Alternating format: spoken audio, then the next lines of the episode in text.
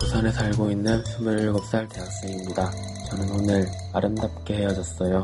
작년 4월 동아리 MT에서 만난 20살 신입생과 3일 만에 사귀게 됐습니다. 처음으로 이런 여자와 결혼하고 싶다는 생각을 했고 딱살 돋는 애정 생각으로 욕을 먹어도 행복했죠. 근데 서로를 잘 몰라서였을까요? 사귄 이후 하루가 멀다 하고 싸우는 상처뿐인 연애를 이어갔던 것 같습니다.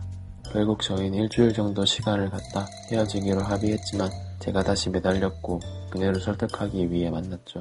하지만 다시 만나도 또 싸우고 상처받을 것 같다는 그녀의 말에 그래 그럼 헤어지자 대신 오늘부터 일을 하자 라고 고백했습니다. 그녀는 그 얘기를 듣고 울면서 미안하다며 좋은 선후배 관계로 돌아가 나중에 성숙해진 다음 다시 만나자고 하더라고요. 그래서 제가 나중에 내가 다시 고백할 때까지 기다릴 수 있냐 만약 네 옆에 다른 남자가 있으면 어떻게 하냐고 하니 절대 그럴 리가 없다고 했습니다.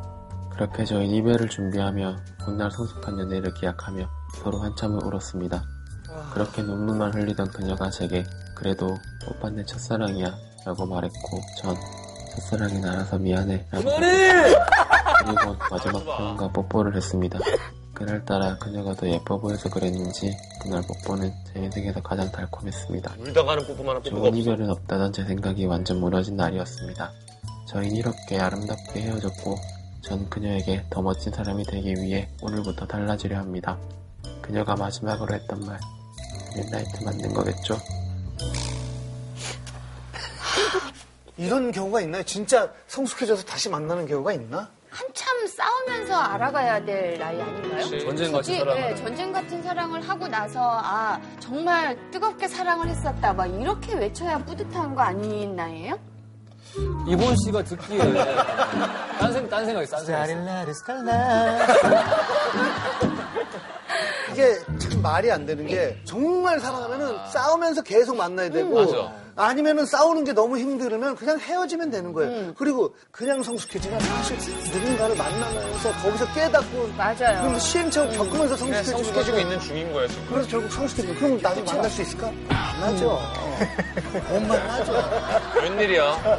이거는 아 진짜 너무 안타까워서 병이에요. 그럴 수 슬픈 있어요. 연가의 주인공이고 맞아, 싶어하는 병이야.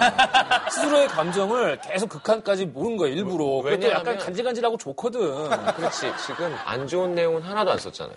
우린 너무 음, 좋은 음. 사랑하고 나중에 성숙해지면 될 거야라는 건 안 된다는 뜻이에요. 왜냐하면 현실을 부정하고 있잖아요. 자꾸 외면하면 개선이 안 돼. 강균성 씨는 이렇게 여자친구 만나면 잘 안 싸울 것 같아요. 저요? 저도 많이 싸웠죠. 뭘로 싸워? 뭘로 싸워요 보통? 예전에는 정말 말도 안 되는 것들로 싸우죠. 괜히 자존심을 부리는 걸로. 근데 이제 그런 과정을 겪으면서 점점 안 싸우게 돼요. 그러면은 연애하는데 상대방이 어 우리 좀 함께 있자 그런데 끝까지 그 순결을 지키는 것 때문에 삐치면 어떻게 해요? 제가 사실은 그거를 미리 점검을 해요. 사귀기 전에. 그 중간, 네, 중간에 중간에 한번 그런 적이 좀 이렇게 있었어요. 보고. 네, 아, 그게 아니라 만남이 있었고 서로 호감이 있었어요. 그래서 저도 이제는 이 얘기를 해야 될 때가 된 것 같다. 만약에 만나면 어, 사실 나는 그 단계까지는 못 가. 이렇게 딱 얘기했더니 그분이 어, 나 그게 너무 중요한데. 어. 그래서 결국에는 우리는 못 만났거든요. 그러니까 그거는 미리 확인을 해야죠. 음. 말로써? 네네네. 대신 그 말을 뭐 처음 만날 때부터 하는 거는 배려가 없는 거고. 그렇지, 좀 서로가 이상하죠. 어느 정도 이렇게 만남을 가지. 근데 좀 만나다가 갑자기 얘기하는 것도 배려. 아니 어, 차라리 처음부터 얘기하는 게 배려해 주는 거 저도 아니에요? 처음부터 여자 입장에서는 약간 마음 네, 처음- 응. 흔들렸는데. 서로 시간 낭비 안 하게. 네. 지금 뭔데 뭐 수신호라도 뭐. 지금 방송에 다 나갔으니까 제 생각에는 강민성 씨한테 대시한 여자들 되게 많을 것 같은데요? 약간 부담 없이 아, 그 홍석천 씨한테 대시하는 거랑 비슷한 약간 아, 거구나. 그런 느낌이죠. 내 매력으로 얘를 그렇지 그렇지. 그런 거 음, 돌려놓겠어. 라는 어. 욕심처럼. 엄청 많을 것 같은데. 아. 그 정도. 어, 그럼 좋네요. 어떤 어 노린 거 아닌가? 요 아니, 아니, 아니요 노린 건 아니고. 어 뭔가 되게 재밌을 것 같아요. 그래요. 누가 넘어지느냐. 아니 왜냐면 허지웅 씨가 그 전략으로 재미 좀 봤거든요. 그러니까 무성욕자 전략. 네? 무성욕자, 무성욕자. 성향이 없다고. 어, 그것도 같은 거예요. 내가 가서 저 아, 불쌍한 사람을 이제 다시 한번 어, 이렇게 세워줘야겠다. 이렇게 하세요. 그 전략으로 한 1년 짭짤했죠. 마음대로 얘기해라. 근데 아름다운 이별과 성숙한 사랑이라는 건 대체 뭘- 뭐죠? 아니 아름다운 이별이 원래 이별은 치사하고 들어온 거야. 그- 아니 있긴 있는데 아름다운 이별은 그거 있잖아요. 니마 그 강을 건너지 마오. 내 그거는 힘으로 뭐- 되는 게 아닌 거. 그쵸. 음. 둘의 문제가 아니라 외부의 문제 뭐 음. 그런 상황에서가 아름다운 이별인데 지금은 둘이 싸워서 이별하는 건데 그게 아름다운 이별은 아닌 것 같은데 음. 난 이별 여행도 좀 이해 안 돼. 음, 아, 우리 자주 보는 소리죠. 네, 예, 이별 여행 우리 얘기했었잖아요. 근데 의외로 이별 여행을 가는 커플들이 많은 네, 많다고 많대요. 그래요. 엄청 많대요. 많다고 그러니까. 그러더라고. 뭘까요? 드라마나 사실- 영화나 그들이 망친 건가요? 남자도 알고 여자도 이게 이별 여행이다라는 거를 알고 가는 거면 그래도 양반 아니에요? 음. 감정만. 남자는 알고 있고 어. 여자는 모르고 있는 상황. 특별한 뭔가를 해주고 나는 떠나겠다. 뭐 그런 아. 여행도 그거는 있잖아요. 이제 죄책감을 덜기 위한 그러니까, 어. 강가이를 하겠다. 네. 그러니까. 전문 용어로. 등을 치겠다. 어, 마지막으로 이별 해보신 게 언제?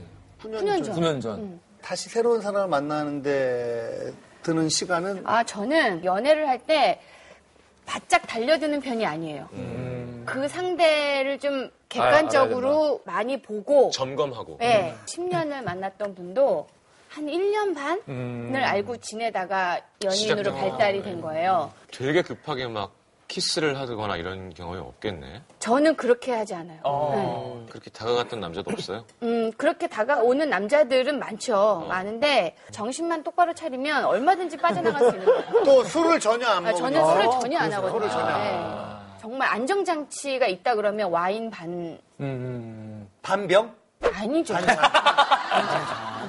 내가 볼 때는 근데 약간 차라리 진지하게 뭐가 문제고 이건 개선이 될 수 있는지 없는지 그걸 고치려고 해야지 오래 만나지. 제가 솔직하게 말씀드리면은 이 여자분은 그 전에 이제 헤어지자고 이야기를 했을 때 그때 마음이 진심인 거고 뭐 우리 나중에 성숙해져서 만나고 좀 아름다운 이별을 하자라고 그런 이야기를 할 때는 이쁜 그래 핑계. 아 지금 요거 오케이 하면 이제 요 상황 빨리 정리되겠구나 라고 해서 맞춰준 嗯 거예요 여자분이 거기에 어, 신뢰를 갖지 마세요